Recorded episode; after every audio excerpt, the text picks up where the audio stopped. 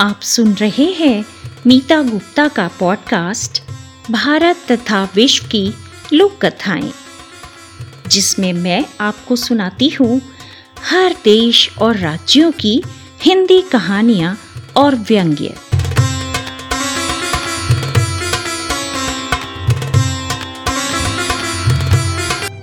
नमस्कार साथियों, मीता गुप्ता के पॉडकास्ट में आपका बहुत बहुत स्वागत है। आज मैं आपको सुनाऊंगी प्रसिद्ध व्यंग्यकार शरद जोशी द्वारा लिखित व्यंग्य, जो भारतीय ज्ञानपीठ द्वारा प्रकाशित पुस्तक हम भ्रष्टन के भ्रष्ट हमारे से लिया गया है। साथियों, आज के व्यंग्य में एक व्यक्ति के जिंदा होने की पहचान साबित की जाती है। वह व्यक्ति जब सरकारी दफ्तर में अपने पैसे लेने जाता है तो वहाँ का बाबू उससे उसके जिंदा होने का प्रमाण मांगता है। सारी बहस उन दोनों के बीच उस व्यक्ति को कि वह जिंदा है यही साबित करने में होती है। इसलिए इस व्यंग्य का नाम ही है सारी बहस से गुजरकर। यह व्यंग्य हमारे सरकारी दफ्तरों में चल रहे भ्रष्टाचार को भी दर्शाता है। तो आइए इस बहस का आनंद लेते हैं इस व्यंग्य में, जिसका नाम है सारी बहस से गुजरकर। मैं जीवित था और उसके सामने उपस्थित था, लेकिन उसने मेरे अस्तित्व से इनकार कर दिया। मैं हूं और उसके सामने हूं, परंतु वह यह कदापि मानने को तैयार नहीं था। अब उसके बिना विभाग के खजाने से रुपये नहीं मिल सकते थे। मैंने फिर उसे संकेत दिया, मैं आपके सामने साक्षात खड़ा हूं। उसने कंधे उचका कर कहा, फिर भी प्रमाण चाहिए, उसने मांग की। मैंने पूछा, मेरे खड़े होने का? वह बोला, जी नहीं, आपके होने का। मैं क्या जानूं कि जो खड़ा है वह आप ही है? आप जीवित हैं, इस बात का प्रमाण चाहिए।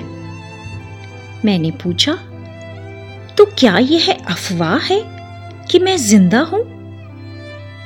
हो सकता है, मुझे तो प्रमाण चाहिए, वह बोला। मैं अपनी पत्नी को ले आऊं? उसने पूछा, क्या कीजिएगा? मैंने कहा, आप भारतीय संस्कृति पर तो भरोसा करते हैं ना?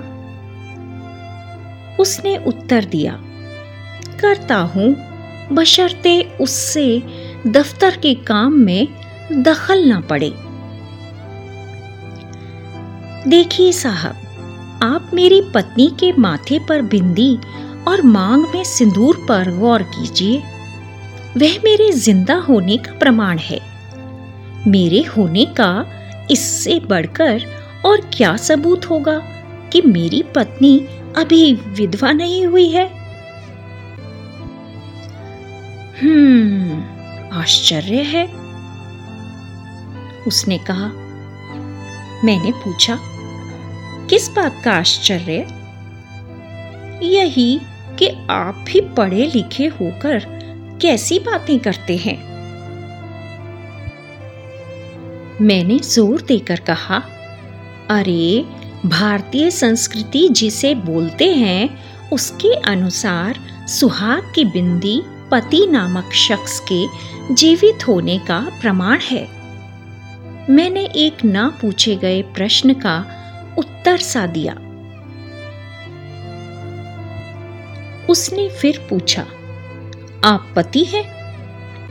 जी हाँ, मैंने समाधान किया। क्या प्रमाण है? उसने संदेह व्यक्त किया। मैं कसम खा सकता हूं, मेरी एक और एकमात्र पत्नी है। मैं एक शरीफ आदमी हूँ। अच्छा, मैंने कहा, जी हाँ। तो अपने एरिया के सब इंस्पेक्टर पुलिस से लिखवा लाइए। क्या? मैंने पूछा। यही कि आप शरीफ हैं? मैंने कहा, आप मोहल्ले में जाकर पूछ लीजिए। बहुत बड़े दादा हैं क्या आप अपने मोहल्ले के? मैंने तुरंत कहा, बिल्कुल नहीं। फिर मोहल्ले का रौब किसे दे रहे हैं? मैंने कोई रौब नहीं दिया। वह बोला, मैं यहाँ सरकारी काम करूंगा या मोहल्ले में पूछने जाऊंगा आपके? अब आप मुझे शरीफ आदमी नहीं मानते तो आपको मोहल्ले में जाकर पूछना चाहिए। नहीं, मुझे सबूत टेबल पर होना चाहिए, टेबल पर, उसने कहा। किस बात का? मैंने पूछा। कि आप शरीफ हैं और जिस औरत का आप जिक्र कर रहे हैं वह आपकी बीवी है। उसका सुहाग सिंदूर जिसके लिए है वह आप ही हैं जो जिंदा हैं। हम विवाहित हैं, मैंने जोर देकर कहा। क्या सबूत? उसने पूछा। हमने अग्नि को साक्षी रखकर अरे यार हमने अग्नि को साक्षी रखकर बीसियों सिगरेटें जलाई हैं। होता क्या है उससे? वह हंसकर बोला। मैंने कहा, देखिए, सिगरेट बीड़ी तो मैं पीता नहीं और बेकार बहस नहीं करना चाहता। वह बोला, अच्छी बात है, यहाँ कौन कम बखत चाहता है। देखिए, मैं मैं हूँ। जो रुपया दिया जाना है मुझे दिया जाना है। आवेदन मैंने किया है, मंजूरी मेरे लिए हुई है, आप मुझे दीजिए। वह फिर बोला, ठीक है, आप प्रमाण ला दीजिए। महज ढाई सौ रुपयों के लिए आप मुझे परेशान कर रहे हैं, मैंने झुंझलाते हुए कहा। ये मेरा फर्ज है, मैंने फिर कहा, लेकिन यह इंसानियत नहीं है। आप इंसानियत की बात करते हैं भाई साहब, यह दफ्तर है, सरकारी दफ्तर, किराने की दुकान मत समझिए इसे। मैंने धीरे से कहा, मैं तो कहता हूं कि इससे तो वह अच्छी। तो आप वहां शौक से तशरीफ ले जा सकते हैं। रुपया दे दीजिए, मैं चला जाऊंगा। आप प्रमाण ले आइए और रुपया ले जाइए। कुछ देर चुप्पी रही, फिर मैंने कहा, देखो पंडित, तुम मुझे अच्छी तरह से जानते हो और मैं भी तुम्हें अच्छी तरह से जानता हूं। मैं आपको नहीं जानता। अरे, मैंने आपको दसियों बार चाय पिलाई है, आप मेरे घर आ चुके हैं। जरूर पिलाई होगी साहब, हमारी तो जिंदगी ही दूसरों से चाय पीते बीती है, मगर मैं आपको नहीं पहचानता। आप झूठ बोल रहे हैं। मेरा यही फर्ज है, मैं सरकारी नौकर हूं। सरकारी नौकर होने के अतिरिक्त भी आपके कुछ फर्ज हैं। क्या मतलब? एक शख्स को जो आपका मित्र है उसके रुपए निकलवाने में मदद करना आपका फर्ज है। मुझे रुपयों की सख्त जरूरत है, आप जानते हैं। देखिए जनाब, इस कुर्सी पर बैठने के बाद हम अपने बाप को भी नहीं पहचानते। हम तो सिद्धांत के पक्के हैं, मैंने पराजित होकर कहा। मैं जानता हूं। मैं अब ये समझ गया था कि यह बहस अनंत काल तक चल सकती है। इसका समापन कठिन था। पहले भी ऐसी बहसें मैंने की हैं और मैं पराजित हुआ हूं। कोई रास्ता नहीं था, लेकिन कोशिश करना मेरा फर्ज था, सो मैंने पूरा किया। मैंने करुण स्वर में कहा, अब मैं आपसे पूछना चाहता हूं कि मुझे पहचानने का, यह स्वीकार करने का कि मैं मैं हूं, आप क्या लेंगे? पांच रुपए, हमारा यही रेट है, वह बोला। मैंने कहा, ज्यादा है। वह कहने लगा, मैं इससे कम में किसी को भी नहीं पहचानता, यह मेरा सिद्धांत है। मैंने कहा, पहले तो आप दो रुपए में पहचानते थे। वह मुस्कराया और उसने मेरी ओर देखा। फिर उसने मेरा हाथ थपथपाकर भावुक स्वरों में कहा, वे दिन बीत गए भाई साहब, जब मैं आपको दो रुपए में पहचान लेता था।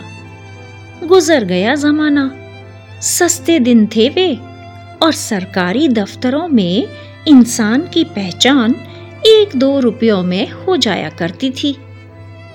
अब आप भी तो वह नहीं रहे जो पहले थे। अब आप बड़े आदमी हो गए हैं, आप मशहूर हैं, दुनिया आपको जानती है। कितनी खुशी की बात है। हर इंसान को प्रगति करनी चाहिए। आप पहले इस विभाग से क्या पाते थे? बीस या पच्चीस रुपए। मगर धीरे धीरे आपने प्रगति की और आज आप यहाँ से ढाई सौ रुपया प्रति माह खींच रहे हैं। तो इधर मैंने भी प्रगति की है। मैं भी पाँच रुपए से कम में किसी को नहीं पहचानता। मेरी तो यही कामना है कि आप और आगे बढ़ें, आप विभाग को और मूर्ख बनाएं और यहाँ से हजारों रुपया ड्रॉ करें और मुझ जैसा अदना आदमी, जो आप जैसे व्यक्ति को आज सिर्फ पाँच रुपए में पहचान लेता है, कल पचास और सौ रुपए में पहचाने। वह यह कहकर चुप हो गया। मैं सिर झुकाए बैठा था और वह मेरी ओर देख रहा था। कमरे का आकाश शांत था।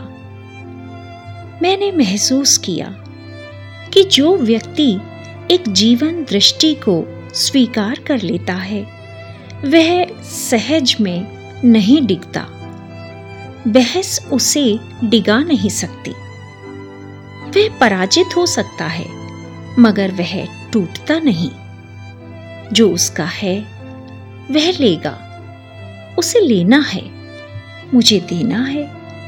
यह एक क्रम है जिसे भंग करना कठिन है।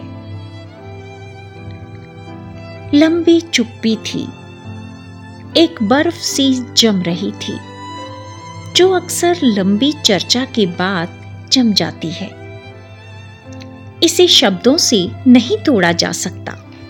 मैंने जेब में हाथ डाला और पाँच रुपए निकाले। यही उसका रेट था। उसने हाथ बढ़ाया और ले लिए। फिर उसने पूर्ण अपनत्व से पूछा, और कैसा चल रहा है? बाल बच्चे सब मज़े में है ना? मैंने कहा, आपकी कृपा है। फिर उसने पास रखी सरकारी तिजोरी खोली और ढाई सौ रुपया निकाल कर गिनने लगा।